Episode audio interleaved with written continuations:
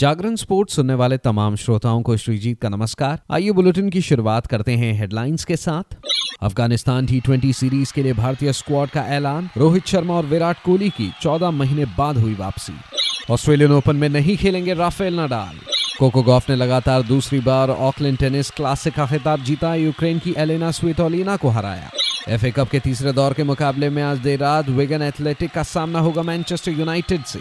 अब खबरें विस्तार से। बीसीसीआई ने अफ़गानिस्तान के खिलाफ तीन मैचों की टी ट्वेंटी सीरीज़ के लिए भारतीय स्क्वाड का ऐलान कर दिया है। नियमित कप्तान रोहित शर्मा और दिग्गज बल्लेबाज विराट कोहली की चौदह महीने बाद सबसे छोटे फॉर्मेट में वापसी हुई है। रोहित शर्मा और विराट कोहली ने आखिरी T match T world cup 2022 में खेला था। दोनों ने कुछ समय पहले टी वर्ल्ड कप 2024 खेलने की ख्वाहिश जताई थी, जिसका आयोजन एक जून से उनतीस जून तक वेस्ट इंडीज और अमेरिका में होगा। टी वर्ल्ड कप से पहले अफ़गानिस्तान सीरीज़ भारत की आखिरी टी इंटरनेशनल सीरीज़ है। आपको बताते चले कि भारत और अफ़गानिस्तान के बीच पहली बार टी सीरीज़ खेली जाएगी। पहला मैच 11 जनवरी को मोहाली, दूसरा 14 जनवरी को इंदौर, जबकि तीसरा मुकाबला 17 जनवरी को बेंगलुरु में होगा। भारत की 16 सदस्यीय टीम में विकेट कीपर बल्लेबाज संजू सैमसन भी लौटे हैं। जितेश शर्मा अन्य विकेट कीपिंग ऑप्शन रहेंगे। लेग स्पिनर युजवेंद्र चहल को एक बार फिर टी में जगह नहीं मिली है। उन्होंने आखिरी टी आई मुकाबला अगस्त दो हज़ार तेईस में वेस्ट इंडीज के सामने खेला। था। दक्षिण अफ्रीका के एक महीने लंबे दौरे के बाद धाकड़ तेज गेंदबाज जसप्रीत बुमराह और मोहम्मद सिराज को आराम दिया गया है। हर्षदीप सिंह, मुकेश कुमार और आवेश खान अब पेस अटैक की ज़िम्मेदारी संभालेंगे। सूर्य कुमार यादव और हार्दिक पांड्या स्क्वाड का हिस्सा नहीं है। दोनों चोट से उबर रहे हैं।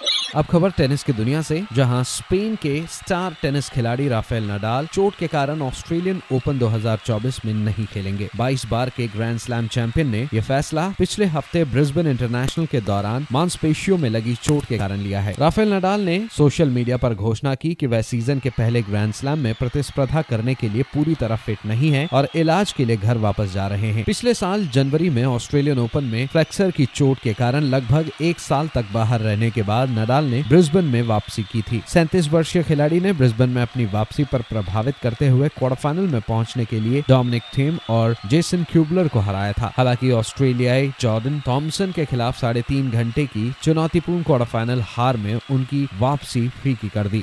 आगे बढ़ते हैं, शीर्ष वरीयता प्राप्त कोको गॉफ ने पहला सेट गवाने के बाद शानदार वापसी करके ऑकलैंड क्लासिक का खिताब अपने नाम किया। खिताबी मुकाबले में दूसरी वरीयता प्राप्त एलिना स्वेतोलिना को छह सात, छह तीन छह तीन ऐसी शिकस्त दी। पूरे हफ़्ते में ये पहला अवसर था, जबकि गॉफ को तीन सेट तक जूझना पड़ा। वह बिना सेट गवाए फाइनल में पहुँची थी। अमेरिका की इस खिलाड़ी ने पिछले साल बिना सेट गवाए खिताब जीता था, लेकिन इस बार फाइनल में उन्हें कड़ी चुनौती का सामना करना पड़ा। ये मुकाबला दो घंटे तेईस मिनट तक चला। आपको याद दिलाएँ गॉफ 2018 और 2019 की चैंपियन जूलिया जॉर्जस के बाद लगातार ऑकलैंड क्लासिक का खिताब जीतने वाली पहली खिलाड़ी बनी। ये उन्नीस सौ नवासी के बाद पहला अवसर है जब किसी अमेरिकी खिलाड़ी ने इस प्रतियोगिता में अपने खिताब का बचाव किया। उनसे पहले पैटी फेंडिक ने उन्नीस सौ अट्ठासी और उन्नीस सौ नवासी में ऑकलैंड क्लासिक का खिताब जीता था।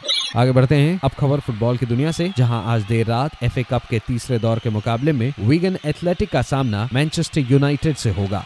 तो फ़िलहाल इस अपडेट में इतना ही। खबरों का सिलसिला जारी रहेगा जागरण डॉट कॉम आरोप और हाँ खेल जगत से जुड़ी तमाम बड़ी जानकारियों के लिए बने रहिए सिर्फ़ और सिर्फ़ जागरण डॉट कॉम पर। नमस्कार।